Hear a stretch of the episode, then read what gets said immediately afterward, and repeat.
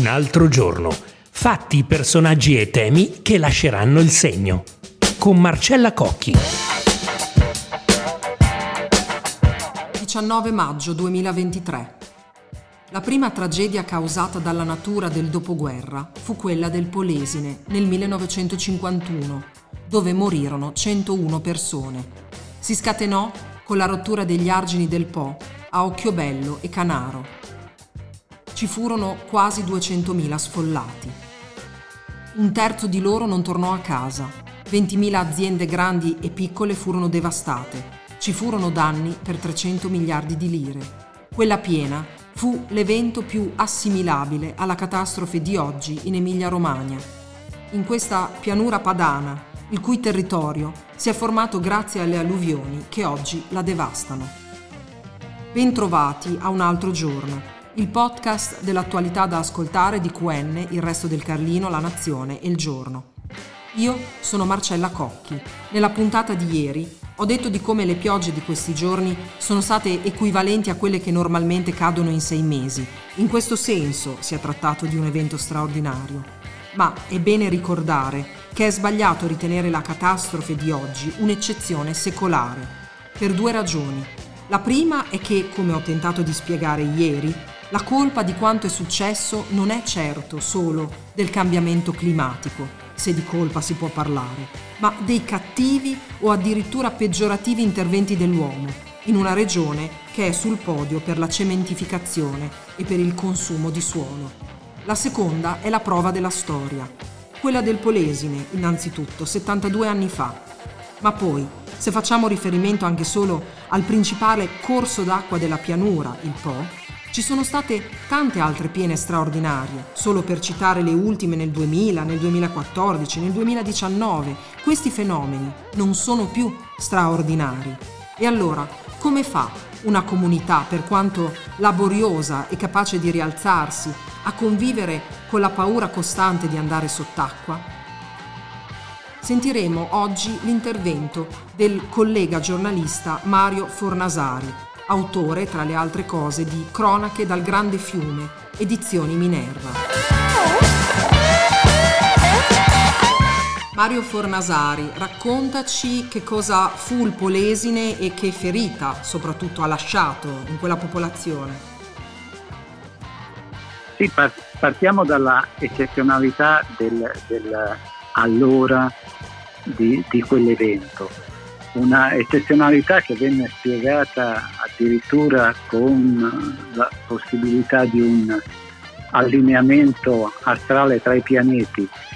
In realtà ci fu sicuramente un apporto di milioni di metri cubi di acqua da tutti gli affluenti di destra e di sinistra del Po, che raramente si verifica.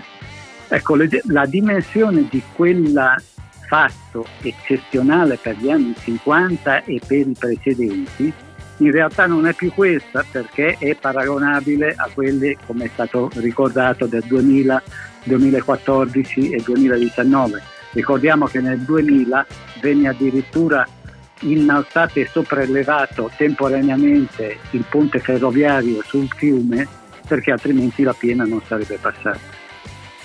Ma i riferimenti ai 117.000 ettari di terreni sott'acqua e le decine di migliaia di aziende spazzate via sono ancora danni di tipo economico. In realtà il Polesine, che era sì un'area depressa, ma insomma ebbe 200.000 sfollati e 80.000 persone che non tornarono mai a casa loro e che non ne vollero più sapere di ritornare nelle proprie abitazioni. E questo fenomeno costò 400 miliardi di primi interventi e il CNR stima che vennero spesi 1.868 miliardi in 11 leggi nazionali nei 30 anni successivi. Dunque l'esperienza del Polesine che cosa insegna anche rispetto agli investimenti che invece andrebbero fatti?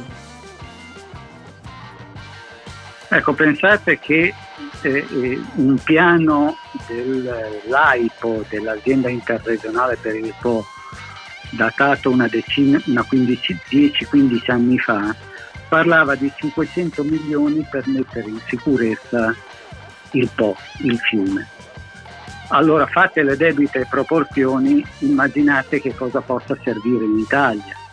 Gli investimenti devono essere molto ingenti, rapidi ed efficaci, perché se non si investe, alla fine i costi anche economici dei fenomeni estremi che si moltiplicheranno nel corso dei prossimi anni, i costi saranno molto più ingenti di quel che si spenderebbe per mettere in sicurezza o in maggiore sicurezza il territorio.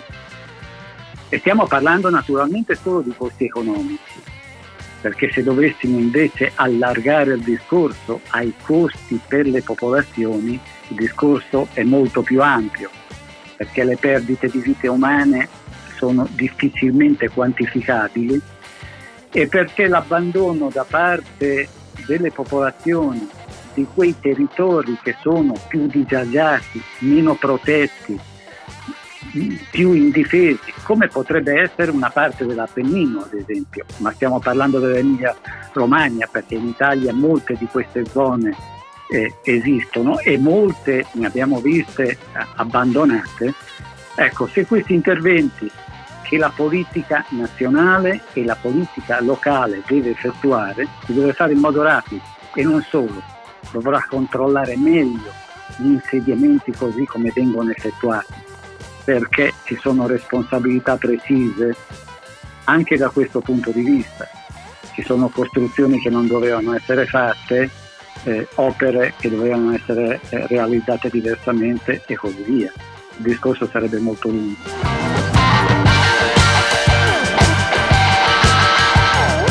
Sì, gli interventi che non sono stati completati, che potevano essere fatti e non sono stati fatti. Nel quotidiano nazionale abbiamo dato conto di come tra il 2015 e il 2022 fossero stati destinati per esempio 190 milioni di euro per realizzare 23 bacini, ma all'esplodere dell'ultima emergenza, quella che è in corso adesso in Emilia-Romagna, solo 12 sono funzionanti.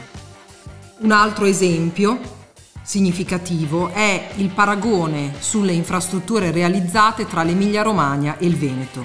Pierfrancesco Carcassi, giornalista del Corriere della Sera, confronta i 300 mm caduti in 24 ore nell'alluvione dell'Emilia-Romagna con i 715 mm di acqua in 70 ore che sono piovuti dalle montagne del nord-est nel 2018. A causa della tempesta Vaia che ha portato anche venti da record in Veneto.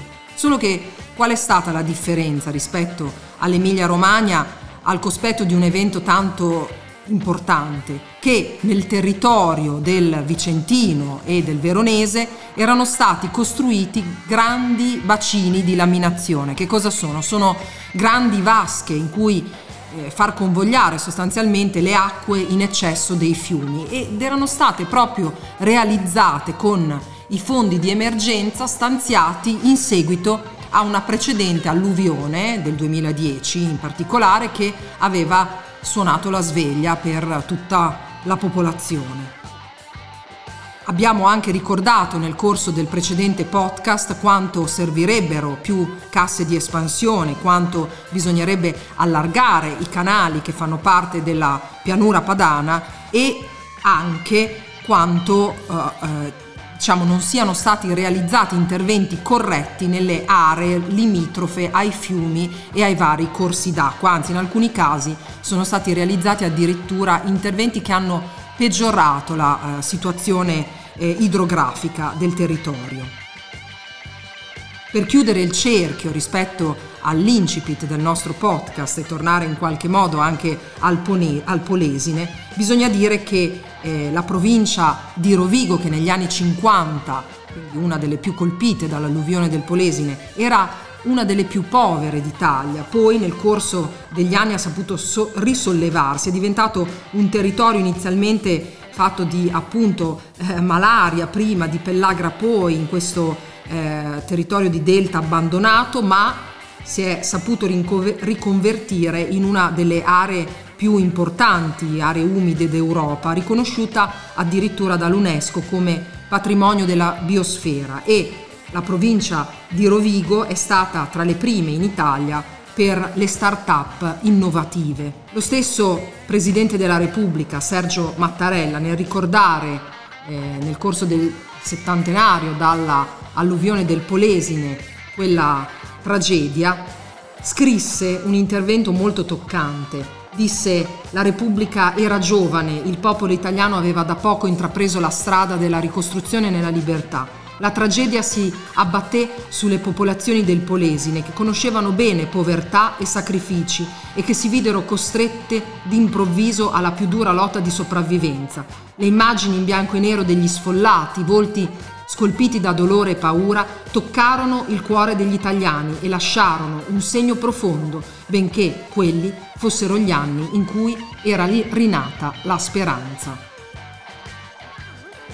Noi non abbiamo dubbi che l'Emilia-Romagna, come ha già dato prova, per esempio nel caso del terremoto, saprà rialzarsi, e queste sono territori, sono province sicuramente più benestanti anche rispetto a quale erano ai tempi del Polesine i territori appunto di Rovigo, ma come abbiamo sottolineato, il punto sono gli interventi che dovevano essere fatti e non sono stati fatti, perché non è possibile dare solo la colpa al cambiamento climatico. Grazie per l'ascolto, ci aggiorniamo con il podcast Un altro giorno, se vorrete, la prossima settimana.